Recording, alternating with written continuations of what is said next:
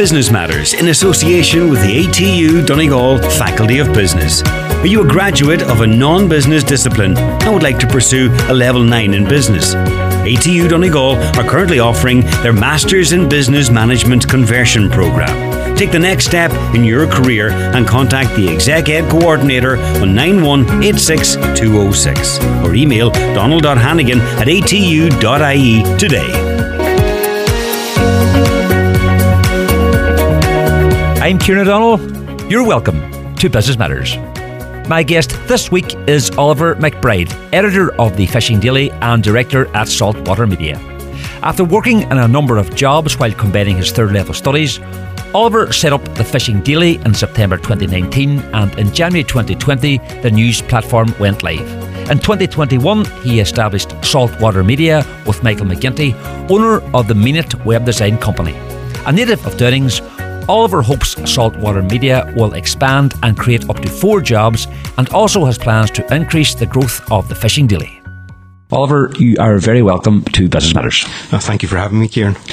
Oliver, you set up the Fishing Daily in September 2019 and January 2020. The news platform went live, and a year later, you set up what is now your parent company. Before we discuss your business operations, Oliver, can you talk to me a wee bit about your working life up until the point that you decided to become self employed?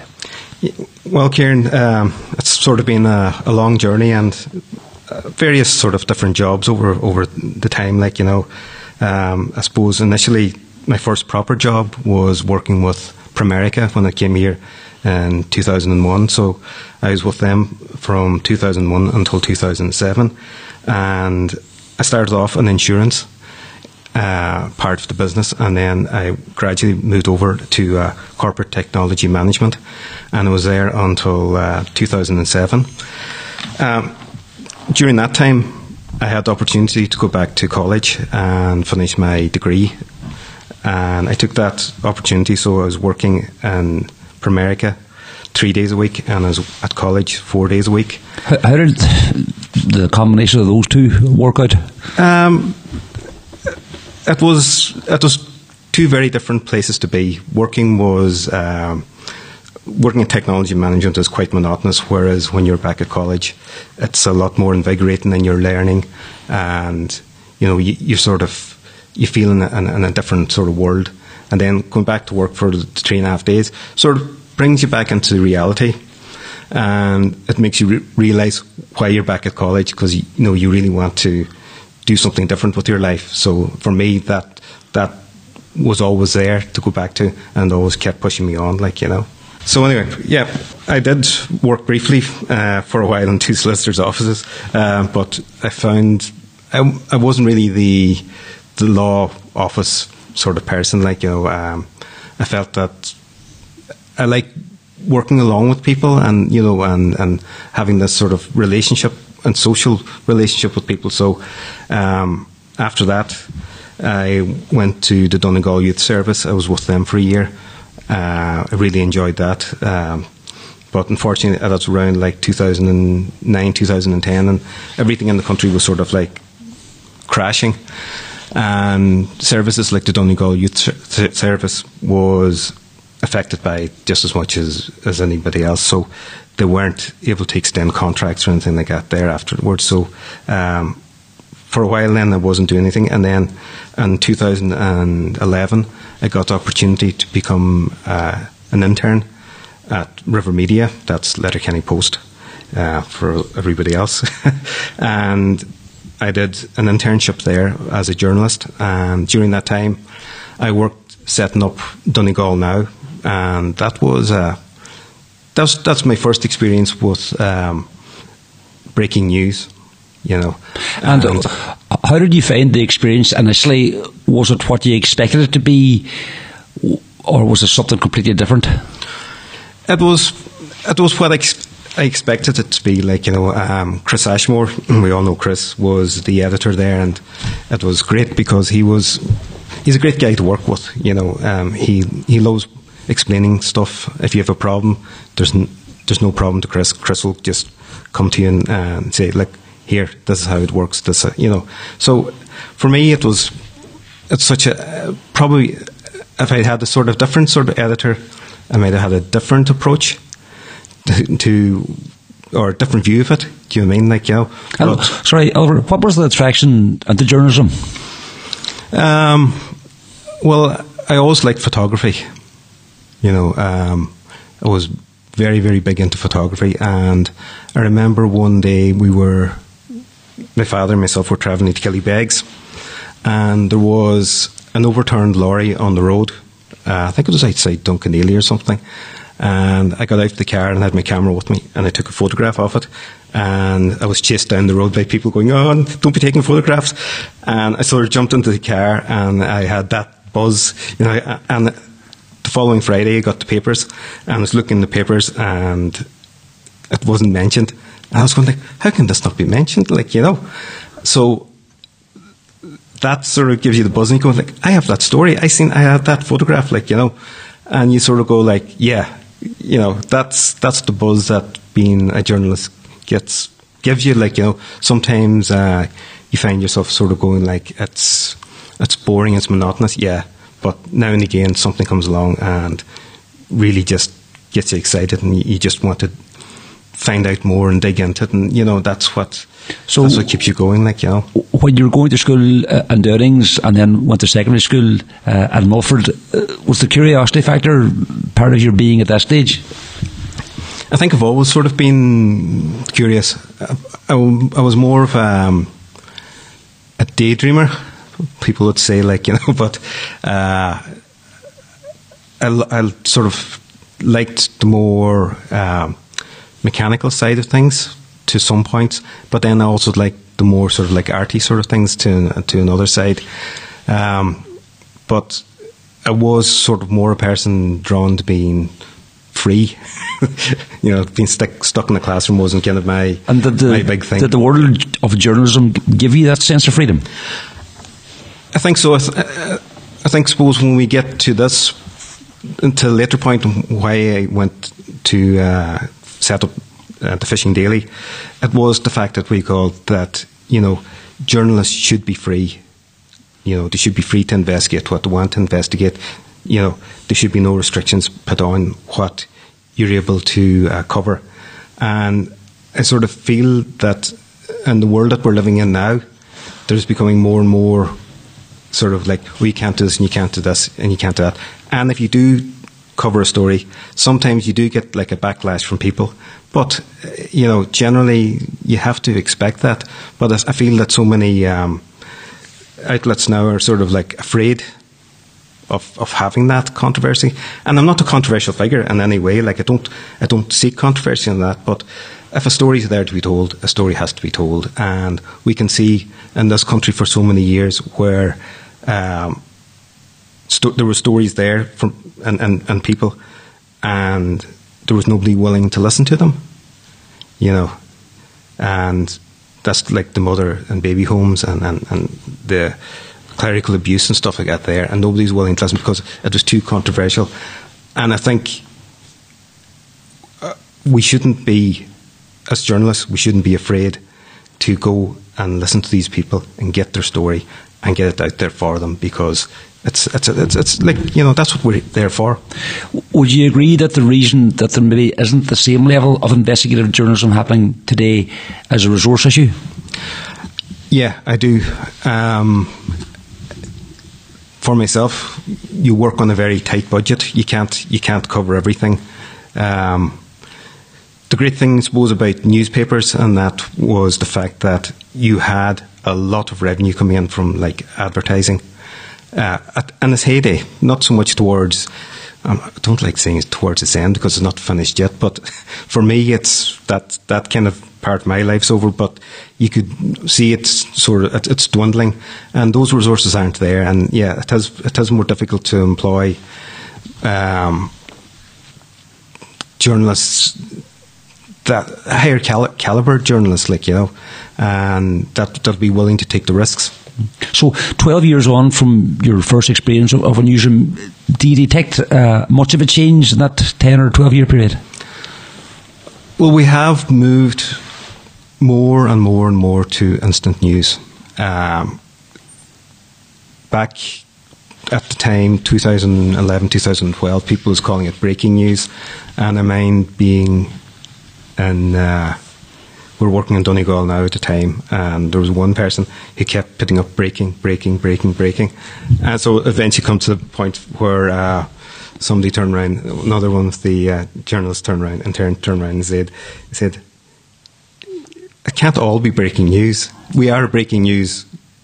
Uh, website, you know, so you can't be constantly having breaking news, like, you know. So it's changed from that to now it's the norm. You, you see very, you very rarely see anything now as breaking news. You know, it's it's instant news now, so it's it, it, that's that's gone. I think that feel has gone anyway. So, what was your next step after River Media?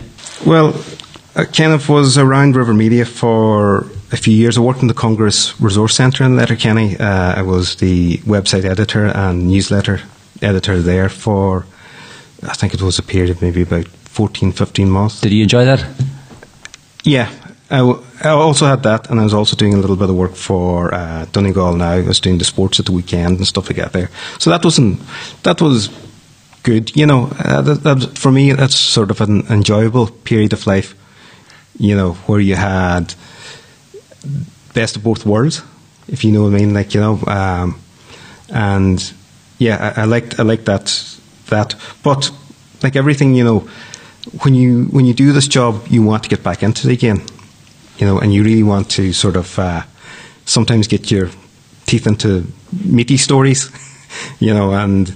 Uh, covering covering GAA games, covering St Michael's versus St Eunan's from a desk and out in Bonagee is not that exciting. You want to be at the game covering it, or do you mean? So I think it's. Well, I suppose our, our, technology has, has moved along a lot as well. Now we've got better phones and everything else to get there. But at the time, to me, it wasn't. You know, it gets quite boring if you're not and at the event. You can't get the excitement. and it. would I be correct in saying that in your own mind that perhaps you were very keen to maybe set up your own uh, operation, which will give you the freedom that you, you do enjoy? Well, I suppose, yeah, it, it, it's something that grew over time. Like, you know, um, I worked for a year as a marketing manager for Dunfanaghy Golf Club 2016 2017. And then. How was um, that experience? I learned about golf. uh, no, actually, I really got into it. Uh, Dunfanaghy Golf Club's a very interesting history. You know, people talk about uh, the big brother, which is Rosapenna. But, like, you know, once you start getting it, you go like, oh, Harry Vardon. You know, and people go, who's Harry Vardon? Well, as a golfer, you know, you got Harry Vardon grip, and then you got the Harry Vardon, Harry Vardon trophy and stuff like that there, like, you know. Uh, that's the big one that the golfers get at the end of the, the season, like, you know. Uh, what's it called? Road to Dubai or something out there, like, and um, you go, this guy was here, you know, and and this golf course did he stand here? Did he stand there? Like you know, so you know, I was more interested in the history of it, and then you learned that Harry Vardon also had uh, did a little bit of designing and Rosapenna and stuff like that. There, then you start looking around. Where's Harry Vardon? You know, and yeah, I found that what you called that I learned a lot about the history of, of Dunfanaghy as well as, as, as you know as, as of the golf course because these things all tie into each other. And you moved then to Mara Media in Annagry, is that right? Yeah, I moved to Mara Media. Um, for some people, suppose they would say that it was the dream job, having come from a fishing background, and um, combining both fishing and, and the um, and journalism. And Oliver, fishing was a big part of your life growing up. Yeah, it was. Um, there was very rarely, uh, I'd say, even a day that I wasn't in and out of a boat. You know, uh, I grew up 300 yards from the pier and 300 yards from the beach, and you know, and it was ideal for for uh, a young youngster growing up, like, you know, because there was always people around the pier, like, you know, fishermen, older fishermen, new fishermen coming along.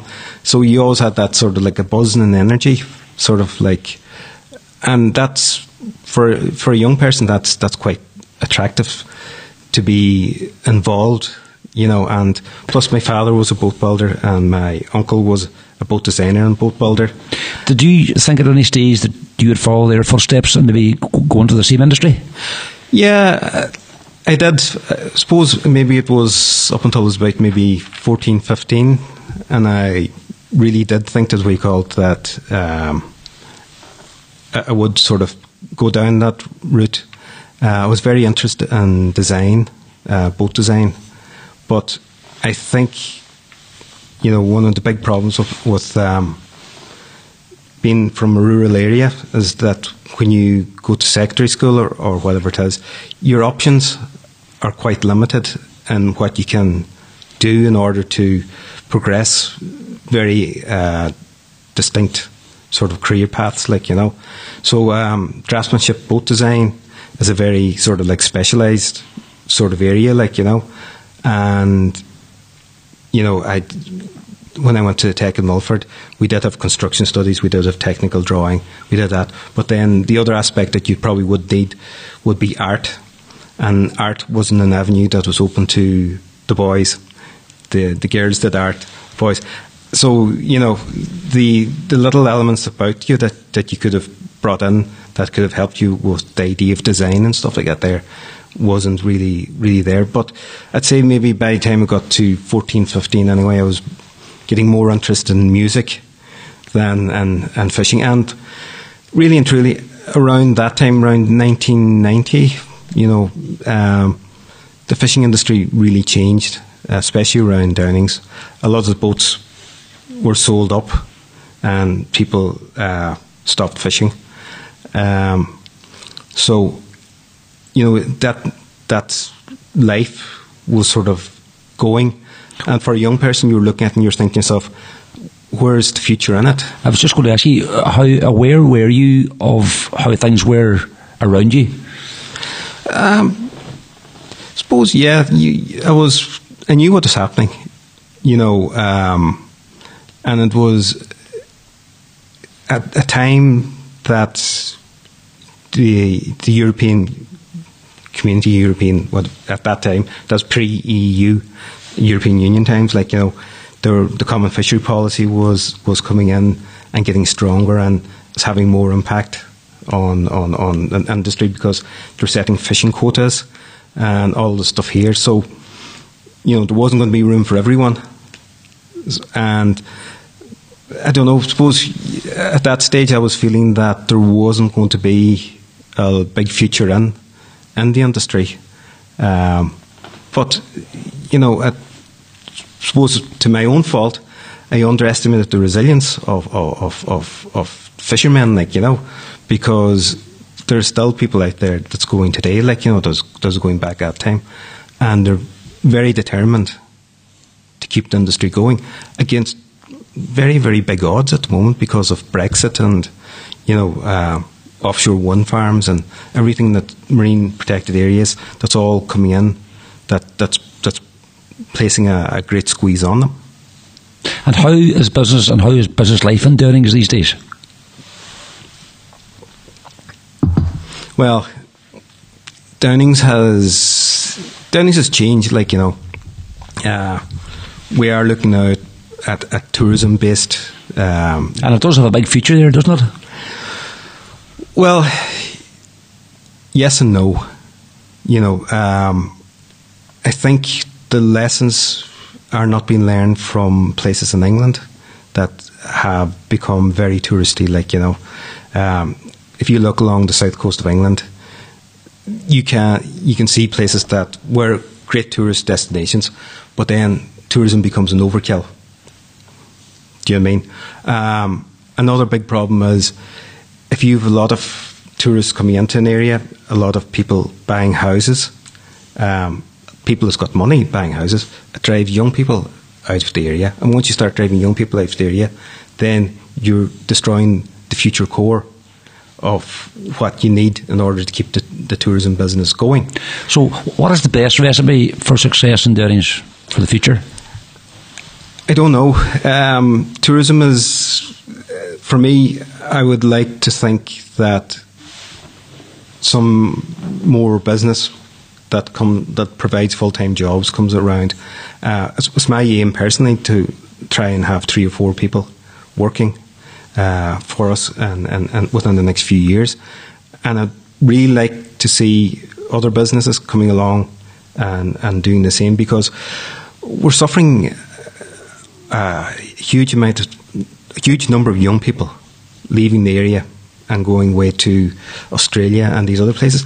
And you know in your heart and soul that a lot of these young people aren't coming back because once you get there and once you get a job and once you get settled down, you're going to come home for a visit and you're going to look around you like you know and you're going to think to yourself there's nothing happening here. Like where is this guy? Where's you know everybody you know. So eventually i think even if somebody would come home for a year or two whatever it is i think eventually they'd be drawn back to australia or canada or wherever they were they have been for the past couple of years and we've seen that before you know with the migration to scotland and to england and places like that there like there's people who you'll meet them at every Christmas, or you'd meet them, you know, and uh, and their summer holidays, and they go, "Oh, I'd love to come home. I'd love to come home." You know, great, everything's fine. And then they get home for a while, and then they realise, you know, it's their life's over there, not not so much here, because, you know, eh, unless you sort of build your roots in a place in your twenties and your thirties it's very hard to come back to it in your 50s and, and, and your 60s, like, you know, and I think we've, we've, we sort of experienced that. So it's coming four years, Oliver, since you decided to set up Fishing Daily.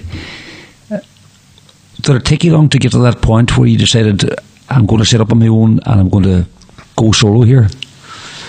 Um, well, I finished up with Mara Media uh, April 20, uh, April 2018. And I sort of thought to myself, after I left, I'd just give myself a little bit of time to see what's in my head, you know. Um, what, was that something that you hadn't done up until that point? Because uh, we, we, talked off here as well, and, and, our listeners will have heard you had a very busy life and a very.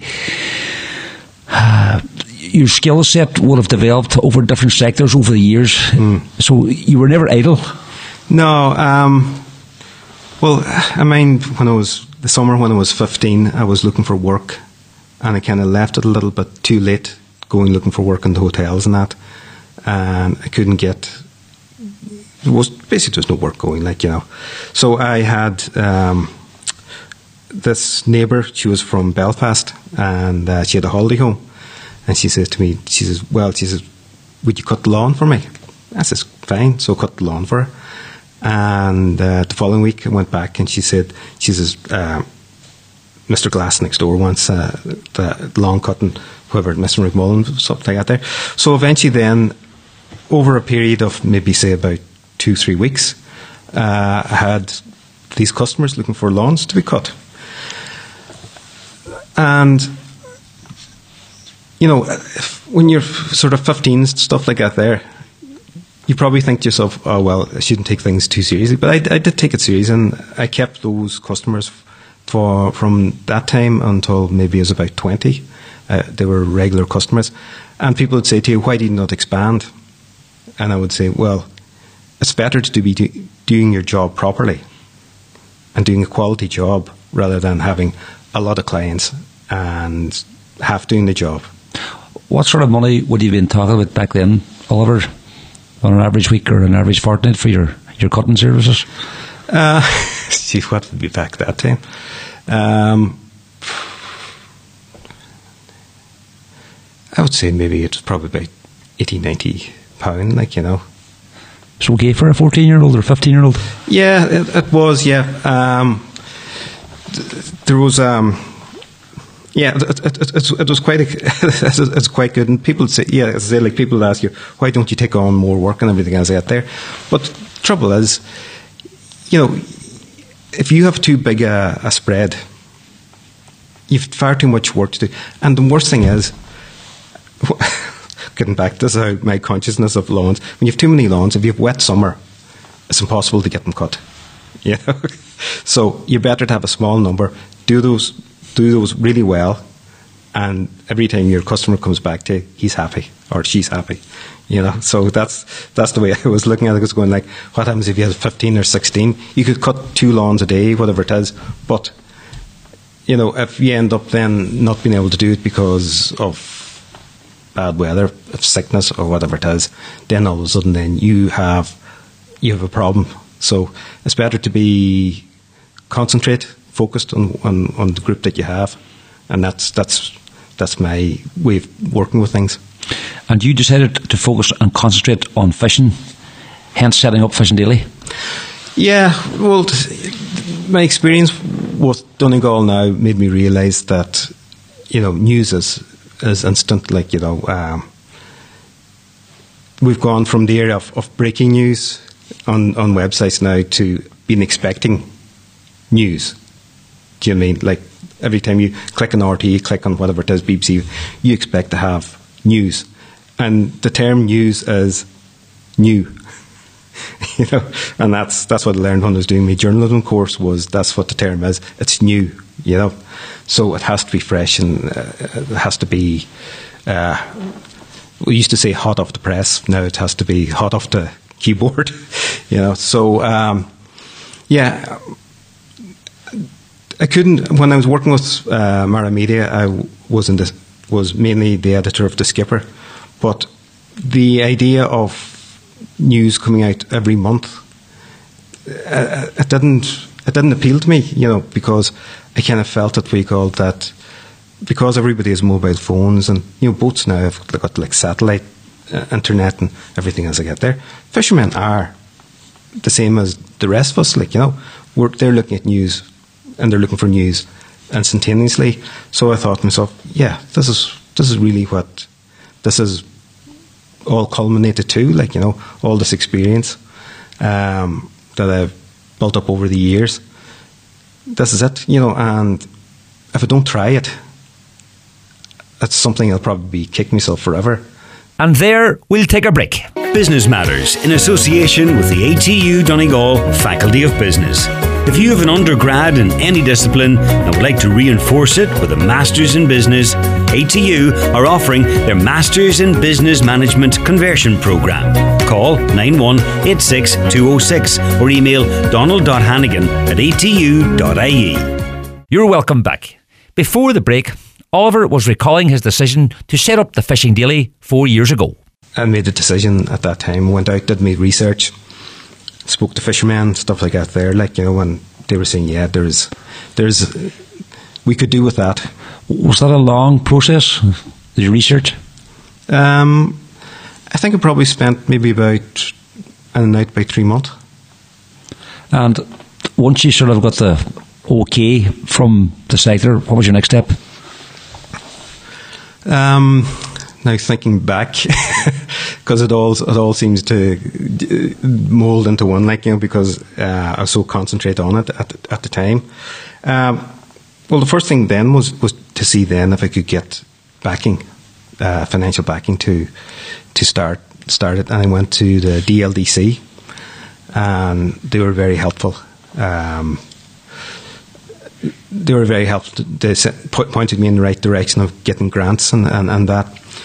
So then I had that um, backing from them because they thought it was a good idea. So then I went out looking to see if I could get uh, a web design company to to build it for me. And it was around that time then I met uh, Michael MacGinty, who's my business partner in uh, Saltwater Media and um, it kind of we hit it off, and I realised to myself at that time that Michael's knowledge would be invaluable for me going forward. Like you know, because he's got uh, MEANit Web Design uh, company, and you know, it's funny.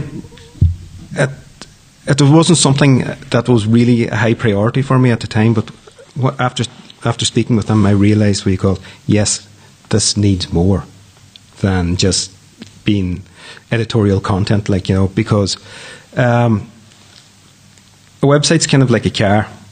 You know, you can have a car and it sits at the house, but it's all the other, other elements that makes it valuable to you, like being able to drive it, having a driver's license, putting fuel into it, all these things turn it into transport. And then once it's turned into transport, it's an asset to you. Do you know I mean?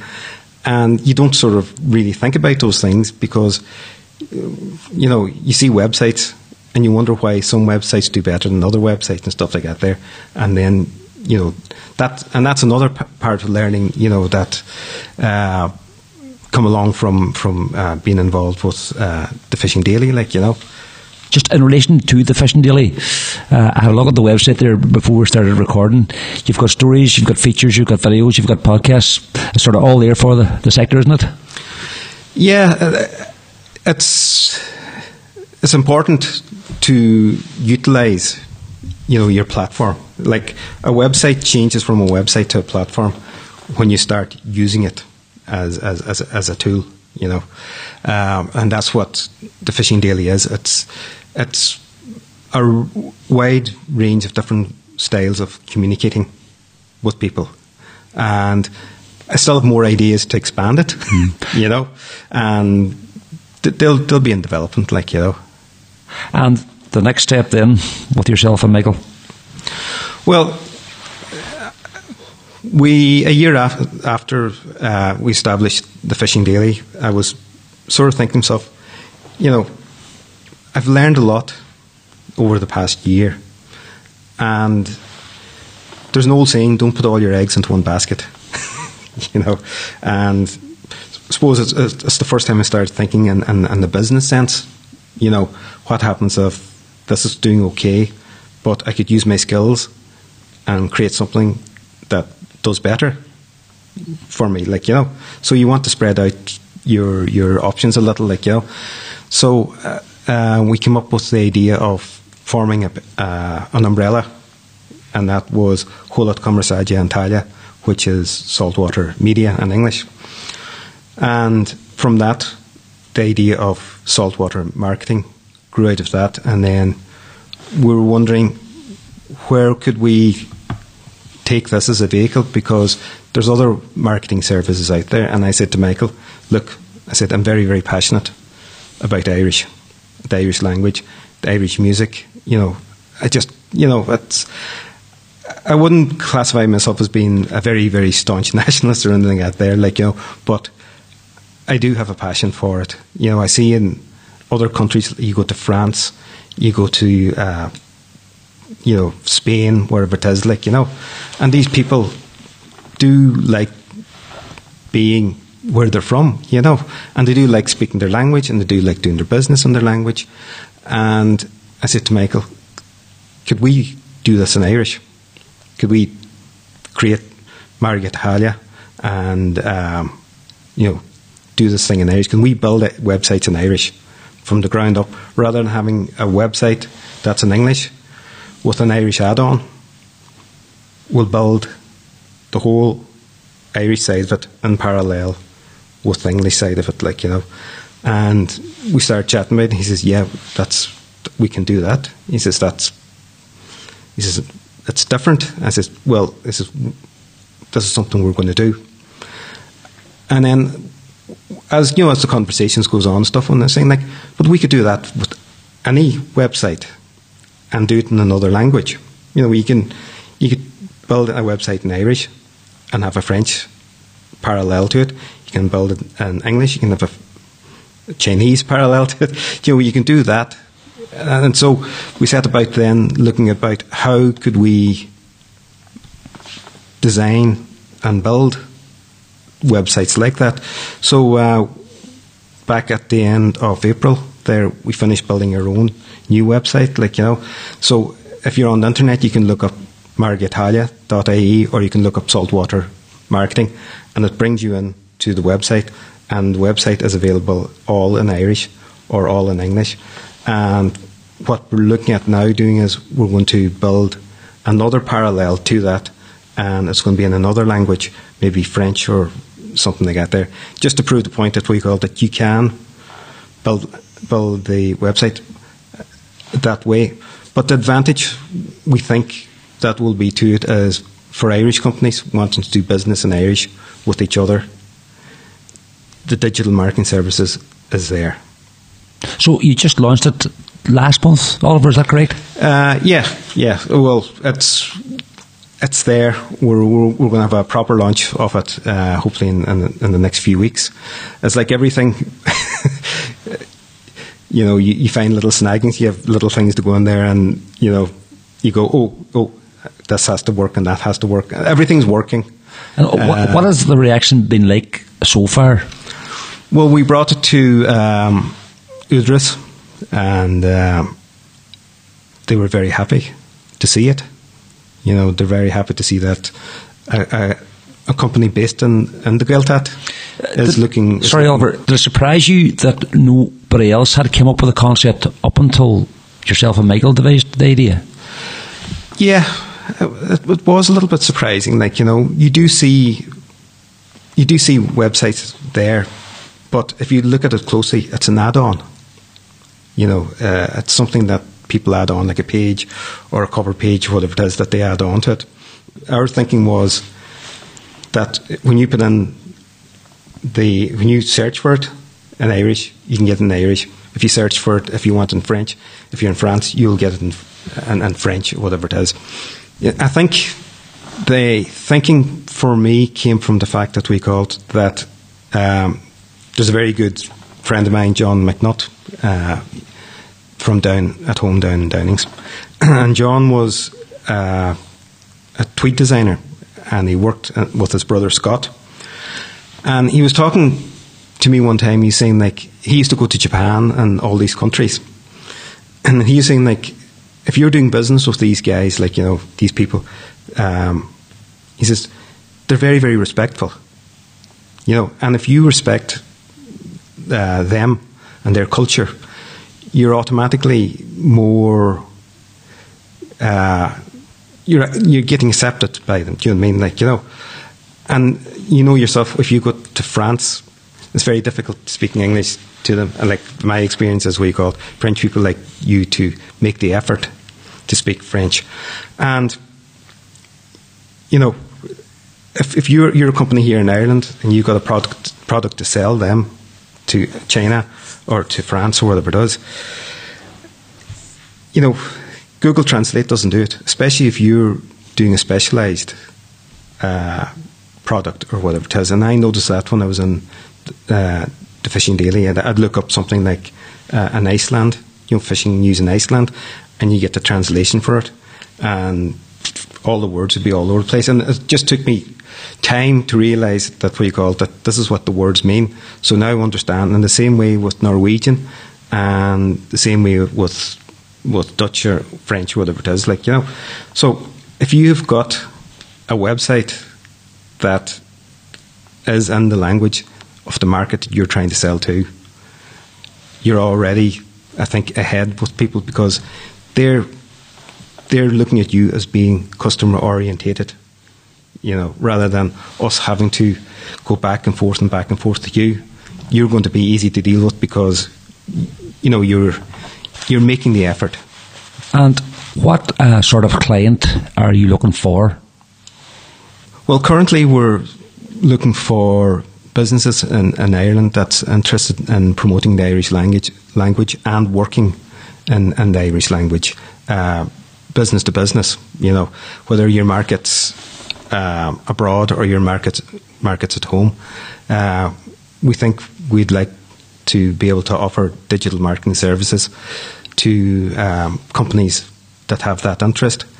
And tell me, Oliver, can you talk to me about the digital services that you provide? Well, yeah, we provide a good range of services. Like we provide website management, you know, for um, companies. We also provide uh, search engine optimization. Uh, we provide web support. Uh, we also do content creation, uh, blog management, press releases, uh, social media, podcasting, and we also do uh, p- pay per click. Uh, that's PPC to some people, like where you see Google ads or whatever it is. Like you know, we we, we can also do that for clients. And there's been a huge shift uh, onto the digital platforms over the last few years. Yeah, we've seen a lot of changes in, in the past couple of years, but I think COVID accelerated uh, a lot of the uh, the change. Like you know, once upon a time, if you were going to do an interview or a meeting with somebody, you would travel to to meet them. Now we're so used to doing now um, Teams calls or Zoom calls. In actual fact, now if you're if you're chatting to somebody, nobody ever mentions an online meeting anymore because it's just the normal way of, of doing business. You know, if somebody will tell you if they're coming to meet you in your in your office or you're going to meet them, but if you're saying we'll have a meeting on Tuesday at two thirty, it's automatically you know we expect to get the Teams link or whatever it is uh, half an hour later or whatever it is. So, you know, the whole dynamics of how we do business and how we communicate has has changed. But as I said, uh, COVID really accelerated those changes uh, in the past two three years. Almost four years into your self-employment world, Oliver, what's the best lesson you've learned in that time? Um, suppose I've learned a few lessons. Um, for me, I think it's, it's tr- trust your instincts about stuff. Like you know, um, self belief is is, is is a is a very important thing to have. Like there's such a thing as having an ego, and there's such a thing as having self belief.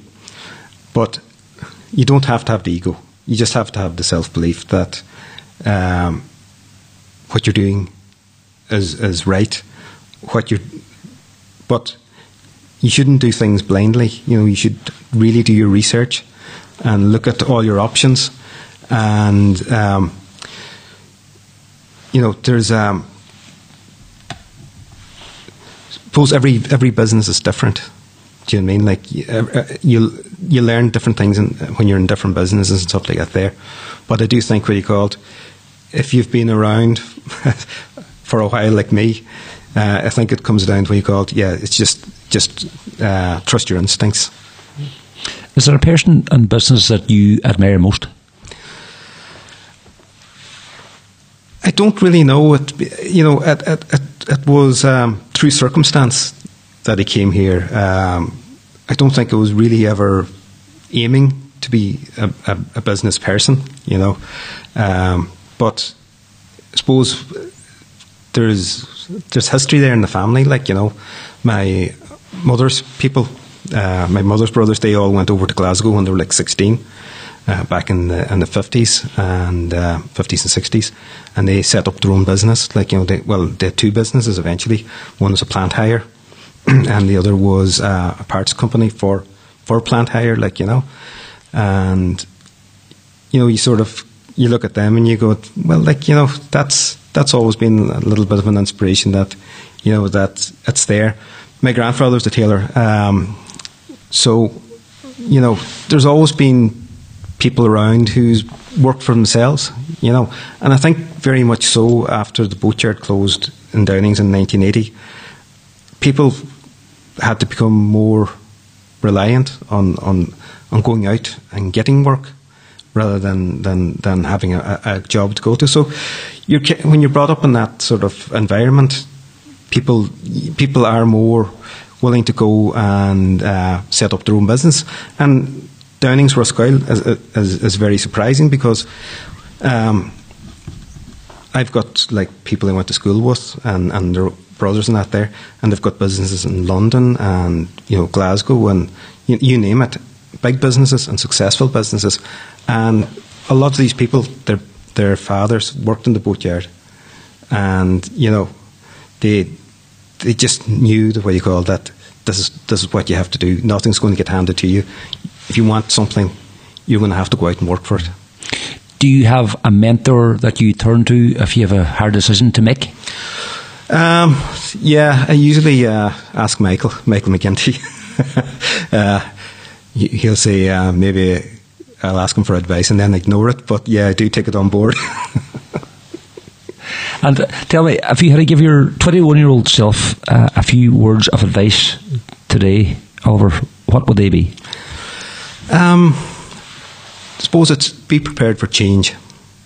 You know, um, when I was when I was 21, like like yourself, we lived in a very very different world. You know, um, there was no internet, there was no mobile phones. You know, um, career choices was not influenced by what was on social media or anything like that. Career choices influenced by what you seen close to you, like you know, or or, experienced. Um, but looking back, we've had major changes, you know.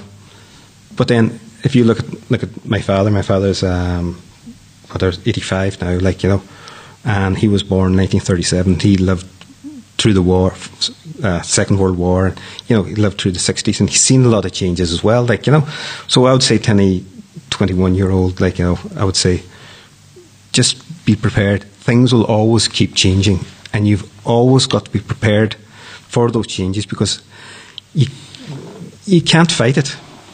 You know, you have to go along with it. You know, but be alert to what's happening, and always keep in touch with what's happening because if you don't, you can get left behind very very quickly. And uh, that's to me, you know, uh, I just think that uh, I was always brought up with that. You know, like my father was in his 60s, and my uncle, sorry, my uncle Anton as well. And they went and done a computer course to learn how to use a computer. You know, and see, like tech stuff, like phones, tablets, anything they got there, they're, they're now in their 80s and they just use it as, as well as any of us. You know, and then there's other people who's who's struggling with, with it because they're going like, no, no, it's it's not for me. No, if you if you move with it and you learn it, it's it's it's always going to be something that you can carry. And Oliver, finally, what does the future hold for yourself and your businesses? Um, I suppose it's. Uh, I have I have a vision of what I want. Uh, whether it, whether it's achievable, it's that's another thing. There's there's always obstacles. Uh, I thought when I started the fishing daily, by now I'd have two or three people employed, but as you've seen, uh, COVID came along and, and uh, sort of interrupted things, but it also made the business a bit more self sufficient. Where I was more in the office doing a lot more of the work, you know. So I would like to see, as I said before, I'd, I'd like to see the saltwater marketing thing working. I would like to have three or four people employed in that and in the Gaeltacht. And I would also like to have maybe one or two other people working in the Fishing Daily. It's it's a big ambition, considering uh, there's only me at the moment. But I think you have to have that that ambition at the same time in order to get up in the morning and, and push on and, and, and you know if you if you don't you can procrastinate and you can find things passing you by very quickly and all of a sudden then the dreams that you had gets uh, swallowed up and, and disappear. So uh, it's it's something I wake up every morning and I think of and this is what I'm doing it for and I, I want to do it because not to be a boss or anything like that. There, I just want what you call it. I want to see better things for for the community and better things coming down the line. Like you know, Oliver McBride, editor of the Fishing Daily and director at Saltwater Marketing. Thanks for taking the time to talk to us on Business Matters. Well, thank you very much for having me, Ciaran. Well, that's it for this edition of Business Matters. Thanks to my guest, Oliver McBride. Thanks to Kevin Fury on sound. And thanks to you for listening. If you'd like to get in touch with the programme, drop an email to businessmatters at highlandradio.com. Business Matters in association with the ATU Donegal Faculty of Business. Are you a graduate of a non business discipline and would like to pursue a level 9 in business? ATU Donegal are currently offering their Masters in Business Management Conversion Programme. Take the next step in your career and contact the Exec Ed Coordinator on 9186206 or email donald.hannigan at atu.ie today.